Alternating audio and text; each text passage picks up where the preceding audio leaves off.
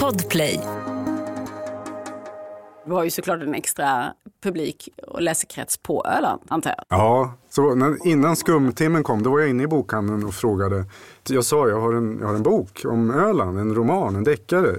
Jaha, vad spännande. Du, du vet om Ölandsbladet skriver, då kan vi nog sälja 15-20 exemplar av den. Och så efter en månad, då hade de beställt in 500, en hel pall. Och då förstod jag att nu har det blivit succé. Så det blev det.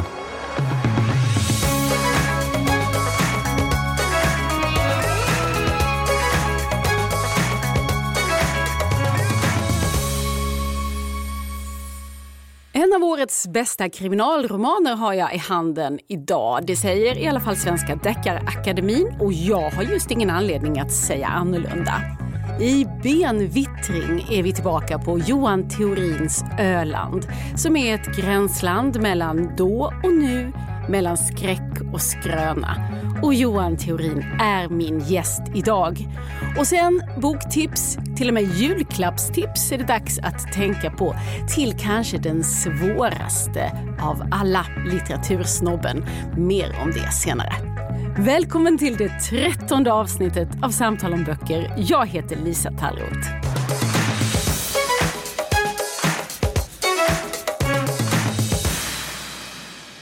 Hej, välkommen Johan. Tack så mycket.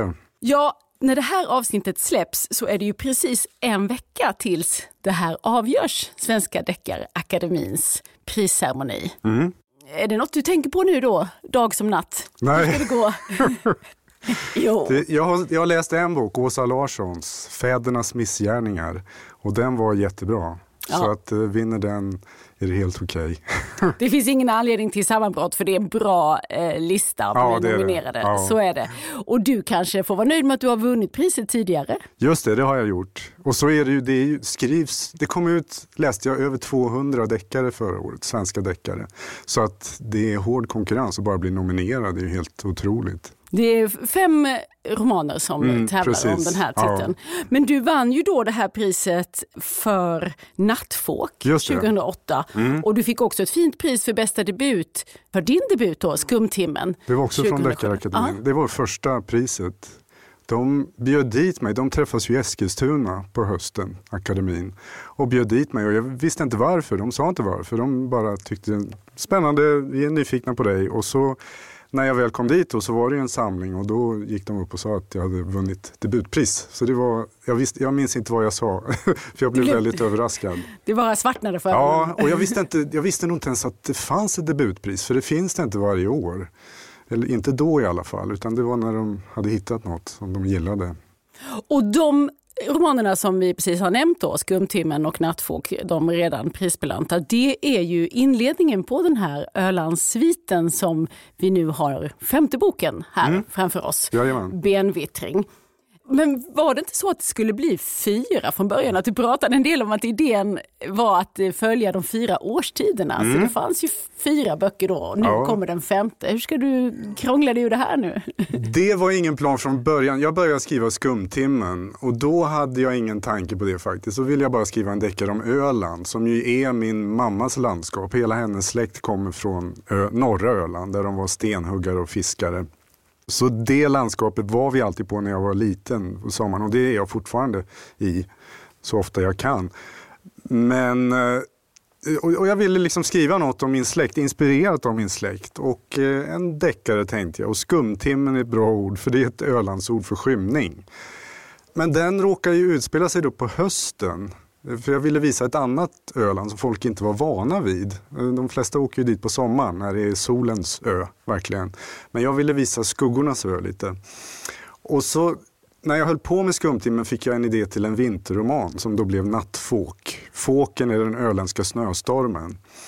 Och då hade jag liksom, och när jag kom upp så blev Skumtimmen antagen av Wahlström och Widstrand. Jag kom upp på förlaget och pratade och tänkte nu ska jag skriva en vinterroman sa jag då. Ja, men då gör vi en årstid. Sa de snabbt, vad trevligt, fyra böcker. Och så, ja, det lät kul att visa Öland ur de fyra årstiderna. Eh, och sen, eh, Vilket blev sen då också eh, blodläge och rörgast. precis. Då har vi alla fyra där. Jajamän. Men hur kommer nu då den här femte Ja, den detta? kom lite efter. Jag sa aldrig att det inte skulle bli några fler Ölandsböcker. Det tror jag inte. Det, man ska aldrig säga aldrig. Och, får, jag tror jag sa då när Rörgast hade kommit ut, får jag bara någon ny idé så, som jag tycker är spännande så skriver jag absolut en till roman om gamle Järlof. Ja, för han är med. Honom mm. träffar vi återigen här, Järlof Davidsson. Ja. Han var ju ganska gammal redan i första boken, mm. Eh, inflyttad på ålderdomshem då, över 80 och han har inte blivit yngre Nej. sen dess men fortfarande rätt eh, klar i knoppen får man ju ja. säga det, är han. Ja. Den gamle sjökaptenen som han har varit. Inget typiskt yrke för en huvudperson i en kriminalserie. De brukar ju vara poliser eller ja, något, eh, reportrar eller någonting sånt. Ja. Berätta om Järlof Davidsson, sjökaptenen. Varför har han blivit din centralfigur i de här böckerna? Var, han kom ju från min morfar. Jag ska inte säga att han är min morfar, men min morfar var skutkapten och seglade mycket mellan Öland och Stockholm. Han seglade ju sten från norra Öland i 30 år. Men det sorgliga var att han dog ganska tidigt. Jag var bara 11 år när han dog. Och eh, jag hade någon sorts längtan att prata med honom igen. Så att, för han hade berättat saker och jag hade lite dokument och så. Och jag tyckte det var väldigt spännande att liksom försöka återuppliva honom, göra honom gammal. Om han hade överlevt. Men, men sen blev Järlof sin egen. Han blev andra äldre män jag hade träffat. Min, han är lite butter och sur ibland och det var min morfar aldrig som jag såg. Han var alltid glad. Så att Järlof har blivit sin egen och, eh, och, och, har blivit, som du sa, lite som en, en detektiv som, som löser olika mysterier på, på norra Öland som, som dyker upp. Och som känner allt och alla och alla historier som mm. har gått genom tiderna. Det är ju en stor fördel med att ha en så så gammal huvudperson. Ja. Att de sitter ju på enormt mycket information, eller du kan ge honom det. Precis. Nu är han väl 86, han ska fylla 86 i, den här, i benvittring. Mm. Så att uh, han är till åren, har lite svårt att röra sig men annars, ja, de gör olika utredningar på honom i, i um, i benvittring för att se hur klar han är i skallen, för han har gjort lite konstiga saker. Men jag vet att du har berättat att de tidigare böckerna i serien har börjat med en slags bild eller en filmsnutt som du har haft som rullande i huvudet. Det här har du skrivit om mm. när du har beskrivit hur, hur de har startat. Ja. Och, och, till exempel med eh, Skumtimmen, då, starten för hela serien, då var det en mördare som gick på allvaret. Med, med ett hagelgevär. Ja. ja. precis. Vad har varit bilden för benvittring? Har det funnits någon sån? Ja, det har varit ben på stranden, alltså gamla ben som har på något sätt begravts där. Och eh, det, det är en gammal historia. Jag fick ofta höra, både från min morfar och andra, om, om, ben som hittades när de grävde i gruset. Alltså, där vi har stuga, där min morfar byggde stuga på norra Öland, den kallas för Stenkusten. Det är bara stenstrand nästan, lite sand men mest sten och klipper och så. Och eh, spolades någon i land där i äldre dagar på 1700-1800-talet, då grävde man bara ner dem där de hittades. Det var brutalt och därför hittade de gamla ben. Men så berättades även en historia om en eh, ung man som hade, han skulle förlova sig i grannbyn till, till Djupvik då. Och eh, fästmön hade stickat en tröja till honom, en gensare som han sa, alltså en ylletröja och gjort ett väldigt speciellt mönster. Och så fick han den på sig och de skulle bara göra en sista resa, han och hans far, över Kalmarsund och eh, leverera sten eller något. Och när de kom dit så började det blåsa upp och eh, alla fastlänningar sa ni ska inte ge er hem igen, stanna här. Men pappan var bestämd och sa nej vi ska tillbaka hem. Och så seglade de iväg över sundet och syntes aldrig mer till. Jag tror att pappan drev i land, hans kropp drev i land, men, men den här fästmannen, sonen, var försvunnen och hans fästmö väntade och väntade år efter år och gifte sig till slut med någon annan. Men så när hon var gammal då, så hittade de ben på stranden, ett skelett som hade spolats upp förmodligen och begravts i gruset. Och eh, nästan alla kläder var borta men en väldigt hårt stickad krage fanns kvar. Och där såg den här fästmön mönstret som hon hade stickat en gång i tiden och då visste hon att, eh, att hennes fästman hade kommit tillbaks till Öland. För den här berättelsen återkommer ju i, i benvittring eller mm. detaljer från den. När jag hörde den historien såg jag den här kragen runt skelettet. Så att det är ju så benvittring börjar kan man säga, att ett främmande ben hittas. Poddtips från Podplay. I podden Något Kaiko garanterar östgötarna Brutti och jag, Davva, dig en stor dos skratt. Där följer jag pladask för köttätandet igen. Man är lite som en jävla vampyr. Man har fått lite blodsmak och då måste man ha mer. Udda spaningar, fängslande anekdoter och en och annan arg rant. Jag måste ha mitt kaffe på morgonen för annars är jag ingen trevlig människa. Då är du ingen trevlig människa, punkt. Något Kaiko, hör du på Podplay. Därför är gardinerna. Och sen eh, som du har en förtjusning i att göra här så går ju trådarna ganska långt bak i tiden. Eh, Det här kommer vara en berättelse där vi rör oss i olika tidsplaner. Förklaringen till den här, att de här benen och den här gensaren finns där på stranden, den kommer vi att hitta eh, Jajamän, långt bak läser. i tiden. Men den minnesgode läsaren som läste Skumtimmen kanske undrade redan då vad det egentligen var som hände den där natten när eh, vågryttaren brann. Just det, Det det, nämns säga- i den Ja. i skumtimmen, precis. Järlofs båt som han har eh, seglade på då, fraktskeppet där. Mm. Berätta, var var det de kom ifrån? De kom ifrån Stockholm och hade lastat av sten där från Öland. Och sen skulle de tillbaks med massa motorolja och motoralkohol och linolja. Och eh, det, det är sant alltså, Jalof, ett av de tidiga minnena och det var nog, jag försökte skriva lite om min morfar och så för att lära känna Järlof och då minns han just när hans skuta brann 51. Och eh, det nämns bara i ett kort stycke och sen går jag vidare. Men, men jag, på något sätt så plockar jag upp det där. Och att jag ville att det var också ett betydelsefullt för mig, det var för att det hände min morfar. Samma sak, hans skuta började brinna en natt när de hade lagt sig. De var två på skutan och hade lagt sig i en naturhamn söder om Oskarshamn och vaknade av rök. Och sen kom de upp och då brann det för fullt i lastutrymmet. Och förmodligen så var det linolja som är väldigt lättantändligt som hade tagit eld. I min bok så är det någon annan, så är det mänskliga faktorn. Ja, Någon det där förmodligen, det visar sig vara någonting annat Mm, eh, precis. i din berättelse. Ja, jag vill bara berätta för min morfar blev frikänd på sjöförklaringen. Så att, så att det inte är något konstigt med hans brand. Nej, utan, ja, det blir ju också Järlof. Och bara, hela. Mm. hela den historien tycker jag är väldigt intressant för att eh, du berättar ju också en del om den gamla sjöfarten Mm. i eh, Kalmarsund, eller ja, längs hela svenska kusten. Ja. Jag förstår att du kan mycket om detta, eller du har läst på. Mm. Är det svensk sjöfart ett intresse du har? Absolut, det är det. Jag, tänk- jag blir nästan lite nostalgisk för en tid som jag själv inte upplevde. För de här gamla skutorna de försvann innan jag föddes. Min morfar sålde sin skuta 1958 eller något sånt där. För då hade lastbilarna konkurrerat ut hela, hela sjötrafiken.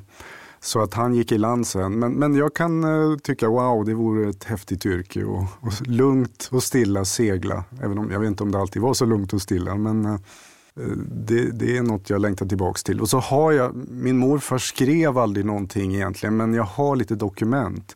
Hans sjöfartsböcker och så. Så har jag, har jag den här sjöförklaringen.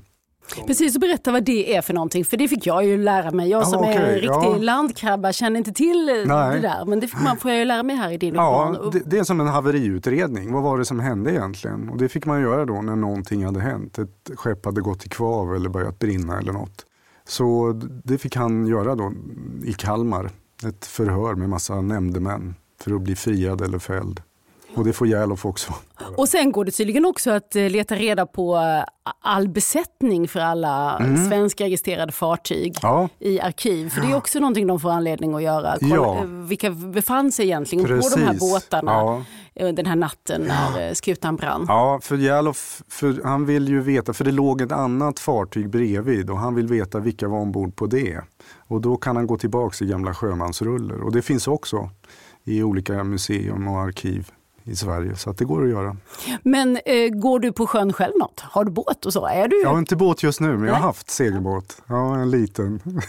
Min morfar hade kallat det för plastbalja för den var bara åtta meter. Men det är jättekul att segla tycker jag. Jag lånar båtar ibland. Mm. För man förstår ju att det är, en stark kultur förstås kring sjöfart och kring eh, båtliv. Och det blir ju inte minst tydligt när Järlof träffar på en annan eh, farbror där på ålderdomshemmet som minsann minsann tycker han har varit några grader högre upp Precis, i han kaptenshierarkin. Ja, Ja, det blir mycket styrkemätning mellan dem. Ja, Är det någonting du har plockat upp från din morfar? Den, det där att man, att, vilken slags kapten ska räknas egentligen? Mm, det är saker jag har hört från andra. När jag har skrivit om, så har läsare ibland hört av sig och sagt att ja, men han, jag kallar honom kapten, men han var väl inte officiellt kapten Järlof. Han var, hade väl ingen utbildning, det nämner du aldrig. Så jag har märkt att det är känsligt, att de rätta graderna och så. Men han var ju kapten på sin skuta, så att det, det går bra. Eh, och sen har jag jobbat på ålderdomshem i ungdomen så att eh, jag har det också lite erfarenhet för att det kunde bli bråk ibland och, och gräl och så. Och det här med ålderdomshemmet, för det är ju, där samlas det ju flera personer som sitter på olika nycklar till de gåtor som du presenterar i, i böckerna. Och jag tycker det är en väldigt rolig idé det här att eh, just att, att samla dem på, på det sättet, de här gamla människorna. Du skriver det, jag tror att det återkommer vid flera tillfällen den här iakttagelsen att ah, här sitter all denna samlade kunskap som ingen efterfrågar längre. Mm. Och det går ett sånt här stråk i böckerna av en känsla av att någonting håller på att gå förlorat. Mm. En gammal tid, gamla människor, kanske ett gammalt Öland. Bär du på en sån känsla att ja, tiden håller på att rinna ut? Ja, jag, när jag var liten då gick det ju fortfarande personer, äldre män och kvinnor i min by som hade varit, de hade varit stenhuggare och, och vallat kor och så här. Och de gick lite och var lite bortglömda kanske. Och när man väl satte sig med dem så hade de massa historier att berätta. Nu kan jag tycka att jag skulle ha varit mindre ute och lekt och lyssnat på mer historier, men så var det ju inte då. Utan jag fick några historier då och då. För alla hade, alla hade minnen som har försvunnit nu och det är lite sorgligt. Men så är livet. Och Järlof är ju en historieberättare. Han mm. älskar det. Han, du låter honom arrangera berättarkvällar mm. på ålderdomshemmet. Ja, men det är också eget. Jag, jag har arrangerat berättarkvällar i Stockholm några gånger. Och det är med kompisar. Uh, där målet är att sitta och berätta. Vi hade olika ämnen så här som Järlof har också. Och så, Vad då till exempel? Mitt värsta jobb. det, fick, eh, det fick alla berätta. Alla som hade upplevt något eh, riktigt jobbigt jobb fick berätta om det och det var roliga historier. Vad händer då när man, liksom, när man kommer överens om att nu ska vi berätta? För på ett sätt så låter det som att där kan man sitta och snacka bara kompisar sådär. Men när man på något sätt organiserar en berättarkväll sådär då, ja, vad, vad, vad, vad, händer då? Det, det, blir en väldigt bra stämning, precis som i benvittring. Att det blir lite andlöst ibland när någon har en historia att berätta. Och eh, ja, jag tycker om den känslan och det är nog något från barndomen också. För min morfar och hans bröder och, och mormor, de hade också historien. Och, och, när de berättade då blev det helt tyst. Ibland var det ett himla chatter, men när det väl kom en historia så blev det en andlös stämning som jag saknar. Så det är det jag har försökt återuppleva. Du tycker om att berätta historier, det förstår man när man läser dina böcker. Att det, det, här dyker det upp skrönor och berättelser också. Alltså det är berättelser i berättelserna mm, så att mm, säga. Ja. Och sen tänker jag på Öland som ju har blivit eh, din skådeplats. För du var med i en antologi bara som kom bara här om året där ett antal författare skrev om skrivande. Just det. Tag och Tag skriv. Och skriv. Ja. Titeln på din text där är författaren som scenograf. Mm. Och, så jag skulle vilja prata lite grann om det då, och din scen Öland. För, um, för vad är det för Öland du skildrar här på din scen? Ja, det är ju så konstigt eftersom om det bor kanske 24 000 eller något sånt året om så kommer ju 200 000 till minst på sommaren, sex veckor ungefär. Och de flesta är bara där då och upplever sol och bad. Men jag skriver ju mer om det Öland som, kanske, för, jag vet inte om jag var lättskrämd när jag var liten eller något, men jag tyckte ibland att ön var rätt kuslig. Man var ute och, och skymningen, skumtimmen kom. Och jag visste inte riktigt var jag var. Och så, så. För vad är det i landskapet som, eh, som kan vara kusligt? Du får berätta lite för den ja, som inte har varit där. Nej, det är lite märkligt för det är ju en väldigt platt ö. Eh, det finns ju inga berg och förr fanns det knappt några träd heller. Nu har det vuxit upp. Men boskapen gick överallt och man använde det till ved och så. Så det var en väldigt kalhuggen ö och eh, man kunde se alla kyrkor. Och något annat är ju att det är nära till havet. Det är en väldigt smal ö, så överallt så påminns man om havet. Man hör det eller man känner det med fukten och så. Men lite utsatt för naturens ja, element. precis. Absolut. Öppet och blåsigt. Och... Mm. Mm. Ja, och många som har drunknat genom åren. Så att det finns en hel del att ta av där. Och sen fick jag ju höra spökhistorier när jag var liten som också påverkar mig. Som ju absolut var sanna enligt min släkt. Är det en liten öländsk tradition eller spökhistorier sådär? Eller? Det, det var i vår släkt i alla fall. Och mycket var de gamla då som hade upplevt saker. De hade mött döda sjömän vid stranden. Eller sitt, min gamla farmor hade sett tomtar. Hon sa inte det var tomtar, hon sa små grå män på, i vinternatten som hade åkt förbi i en släde. Sånt berättar hon. kan bara vara tomtar. Precis. förstår man ja. Så, så sådana saker fick jag också höra. Och en del roliga historier. Men, men de greps jag väldigt mycket av. Du har skrivit mer uttalat i, i skräckgenren mm. och där du kanske ännu mer, har ännu mer spökelement. Mm. Men även i de här böckerna så går det lite upp och ner i de olika delarna hur mycket, hur mycket det... spökerier det är. Ja, precis. Det finns en liten kall vind om fötterna. Ja, ja. Alltså, benvittring är ju lite fortsättning på nattfåk för att det återkommer en person från nattfåk som heter Tilda Davidsson. Som det, hon är brorsbarnbarn till Järlof och hon jobbar ju som polis på Öland och i Småland. Och hon i nattfåk så hon kommer i kontakt med ett stort gammalt hus som ligger vid kusten där det sägs spöka och det händer konstiga saker där. Det sägs att de, alla som har drunknat eller dött runt den här gården, Åluddens gård, de kommer tillbaks vid jul. Det är en sägen som går.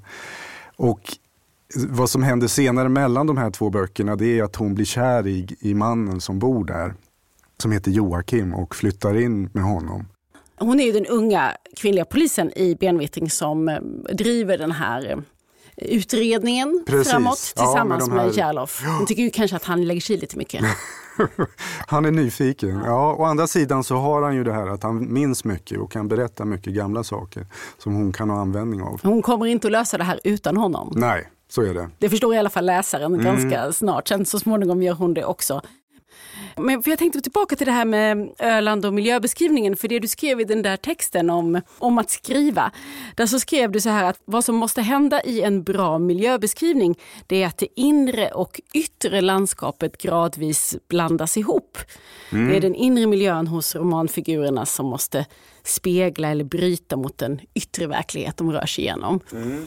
Och berätta lite, hur har du tänkt då i dina Ölandsböcker här och Järlof till exempel? Hur bryter han mot sin miljö? Ja, alltså, ska förstå det där. Ja, han, han ser ju saker på ett annat sätt än de unga. Jag försöker skildra en del att han, han, han minns ju när han ser någon skogsdunge eller något så minns han ju vad som har hänt där.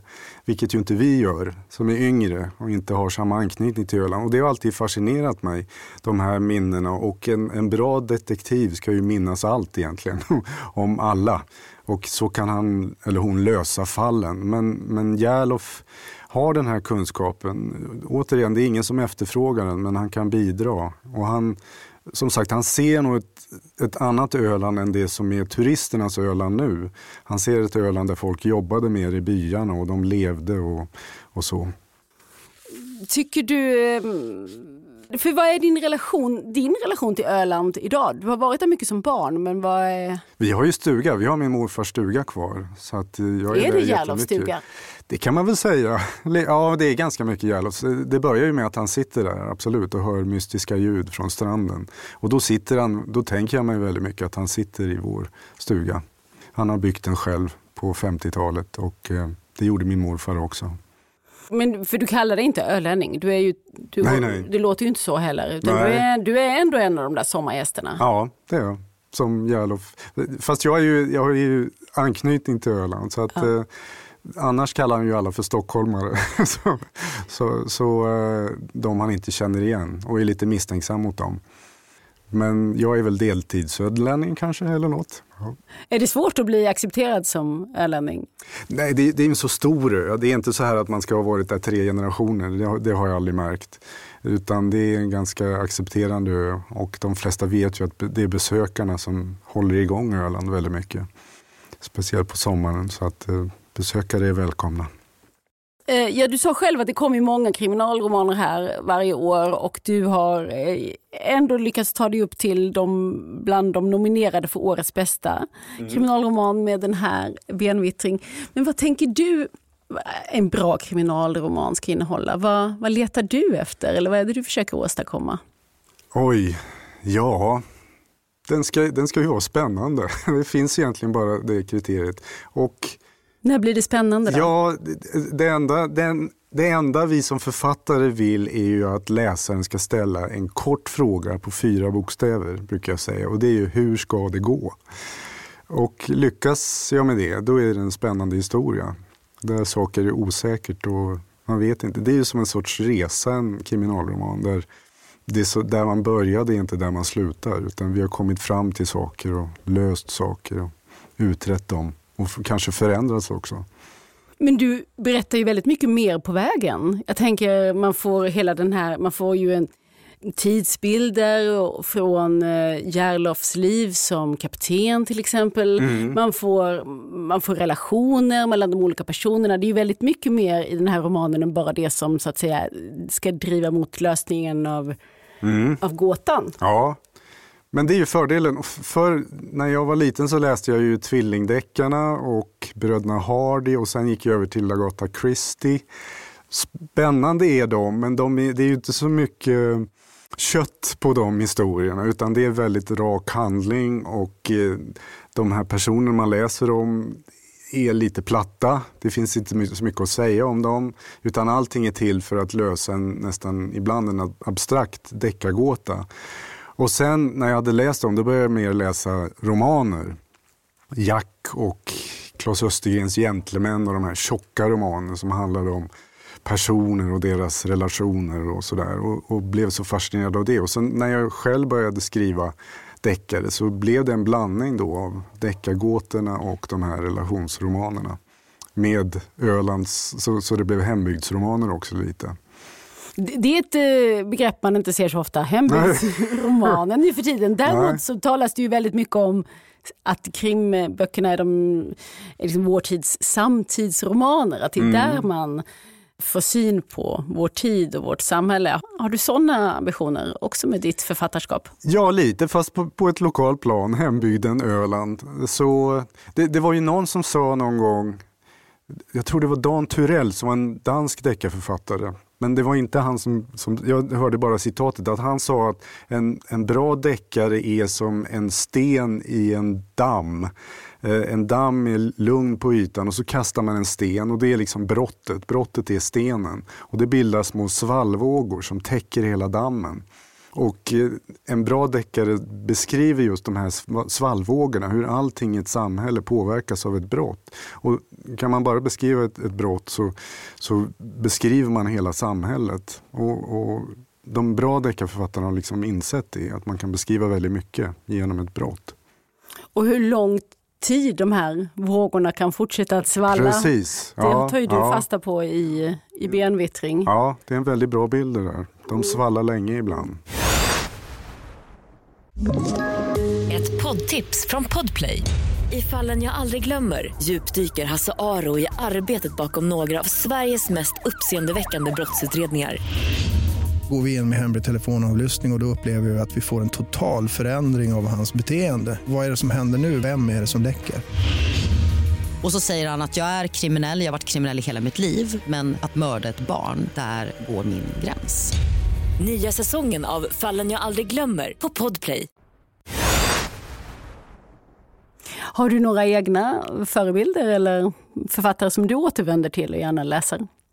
Ja, alltså den, den, som började inspirera mig det var norskan Karin Fossum. Det var hon som var direkt inspirerande när jag Innan jag började skriva Skumtimmen, då hade jag läst eh, Älskade Pona och Svarta sekunder och de var så bra. Hon skrev mycket om de anhöriga. Inte bara polisarbetet när de jagade mördare, också hur de anhöriga drabbades. Och det kände jag, när jag skrev Skumtimmen ville jag, ville jag göra på samma sätt, fast med ölänningar då. Så hon var direkt inspiration. Och så hade, hade jag läst några dåliga också. Så, så, eller, jag var bokrecensent ett tag och då kom alla sorters böcker. Och några var inte så bra. Då tänkte jag så, då kan jag nog försöka, eh, försöka skriva något eh, efter att ha läst dem. Så det, det kan också vara en inspiration. om Man läser något som man blir lite besviken på. Ja. Och så fick du då pris redan för debuten. Så det var ju en, eh, det var en korrekt analys. Ja, ja, ja. det där kan jag nog göra bättre. Du har ju skrivit väldigt mycket, dels Ölandssviten men också för, ehm, för ungdomar har du skrivit kapitelböcker. Men du har ju ofta rört i det här skräck, spänning, Lite så, spökerier. Så. Ja. Är, det, är det där ja, du trivs och... absolut. Ja. Mm. Jag, tycker, jag tycker om en stark handling som griper tag när jag själv läser romaner. Och det vill jag också göra när jag skriver. Det ska hända saker hela tiden. Men med personer som, man verkligen, som känns levande. Ja. Nu är ju Järlof 86 år i den här femte delen. Du Mm. kan tänka att det, det, sky- det skyndar på nu om det ska, om det ska bli fler delar. Åh, det är ingen ålder. 86 år. Han kan ut och jaga bovar Ja, ända till eh, en bit över 100 kanske. Ja, är det visst. så du har tänkt? jag hade en släkting som blev 102. Så att, ehm, jag vet inte. Jag hoppas att han klarar sig och överlever eh, till flera böcker. Det är det jag siktar på. Och nu är det så här att om man har gått livet fram och inte läst Ölandssviten så har man en utmärkt chans nu att läsa de fyra första böckerna i serien också. För de kommer alla nu i en eh, trevlig nyutgåva i stor pocketformat. Just det. Alla fyra, från Skumtimmen till Nattfåk, Blodläge och Rörgast. Ja, precis. Och med lite extra material i de här gamla böckerna. Bilder som jag har tagit från Öland. Är det nyskrivna efterord också? Ja visst, jag har skrivit som i, i Nattfåk så skriver jag om fåken. Vad den är, den öländska snöstormen. Och så är det lite gamla bilder då från Öland när fåken har svept in. Så eh, jag har hittat lite material som har inspirerat mig och så lägger jag till det då som extra material. Tjusigt. Mm. I de här nyutgåvorna av Ölandssviten och så den alldeles nya femte boken då, Benvittring, som kommer nu här i dagarna. Tack så mycket Johan Theorin för att du kom hit. Tack så mycket.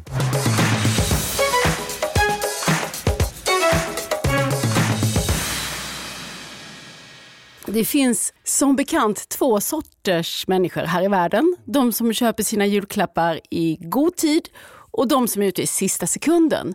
Mattias Timander, du är redaktör på Selma Stories.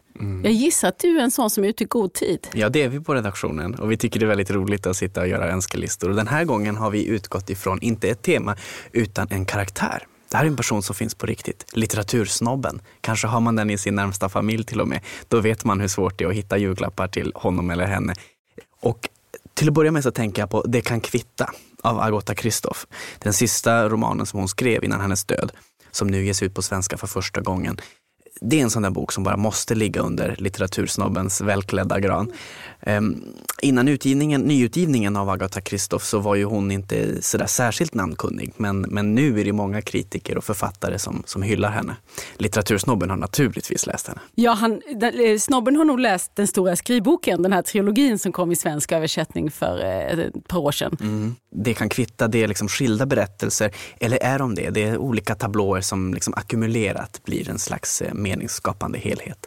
Oj, olika tablåer som ackumulerat skapar en slags helhet. Ackumulerat, det tror jag är ett ord som litteratursnobben skulle uppskatta. Ja. Okej, Agota Kristoff, det var ditt första julklappstips. Det andra kommer från Claes Östergren, Julrevy i Jonseryd och andra berättelser. Det är en novellsamling som Claes Östergren, honom känner vi ju för serien om gentlemän, gangsters och renegater. Alltså Henry Morgan, den här eh, speciella karaktären som vi har fått följa nu i tre romaner. Han är också en väldig mästare av i novellkonsten, alltså den traditionella novellkonsten. Och i den här boken så är det alltså julnoveller som han verkar vara särskilt road av att skriva. Han har gjort det förut och några av dem har vi hört i Sveriges Radio. Nu finns de i en samlad bok. Ja, som i det här vackra omslaget och de här trevliga liksom, miljöerna så kan jag inte tänka mig någonting bättre under julgranen. Det är en fin presentbok.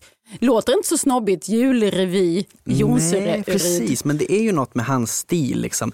Det här vemodet och humorn i, i skön, elegant kombination som jag tror liksom, är klädsamt för, för den, här, den här typen. Inget man behöver skämmas för att ge bort i alla fall. Claes alls. Östergrens senaste novellsamling. Precis, och sen så tänker jag att vi avslutar med en riktig liksom, eh, praktverk. Det här är ju nu På spaning efter en tid som flytt som kommer ut i nyutgåva. Det är en sån där bok som man vill ju ha läst den eh, och den är också väldigt svår att få tag på. Eh, man söker sådär på, på antikvariat och så, men den finns inte. Den, den, är, den är väldigt svår att få tag på, en bok som alla vill ha. Nu kommer den i ny utgåva äntligen med vackert omslag av Nina Ormaja och det är den här klassiska översättningen av Gunnel Wallqvist som är så bra. Alltså om litteratursnobben inte blir nöjd med den här julklappen, då tror jag man får ifrågasätta själva litteratursnobberiet. Eh, det är i alla fall diskutabelt. Marcel Prousts praktverk det du pratar om nu. Här i alla banden kommer de. Precis. Det, är ju en, det fyller ju nästan en hylla. Ja, det gör det nästan. Och det, det är ju, det är ju ett, ett verk som har liksom förändrat prosakonsten.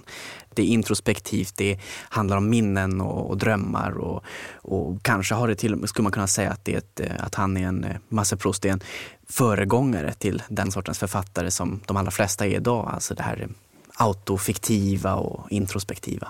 Det här har jag inte förberett dig på nu, men jag har skrivit ett litet eh, julklappsrim. It goes like this. Har du en litteratursnobb i släkten?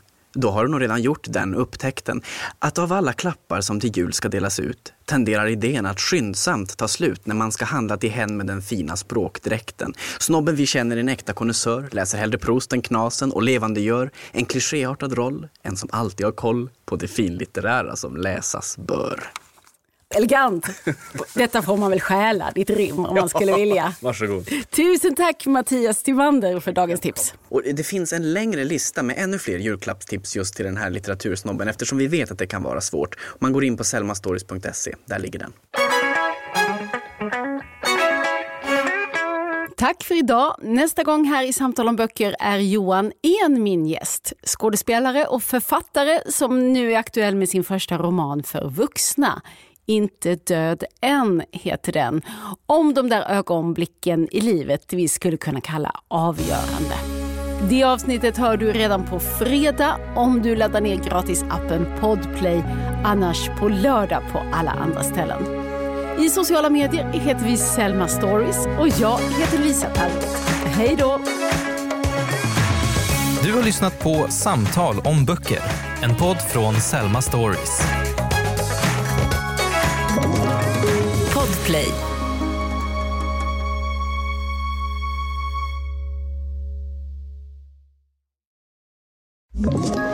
Ett poddtips från Podplay. I fallen jag aldrig glömmer djupdyker Hasse Aro i arbetet bakom några av Sveriges mest uppseendeväckande brottsutredningar går vi in med hemlig telefonavlyssning och, och då upplever vi att vi får en total förändring av hans beteende. Vad är det som händer nu? Vem är det som läcker?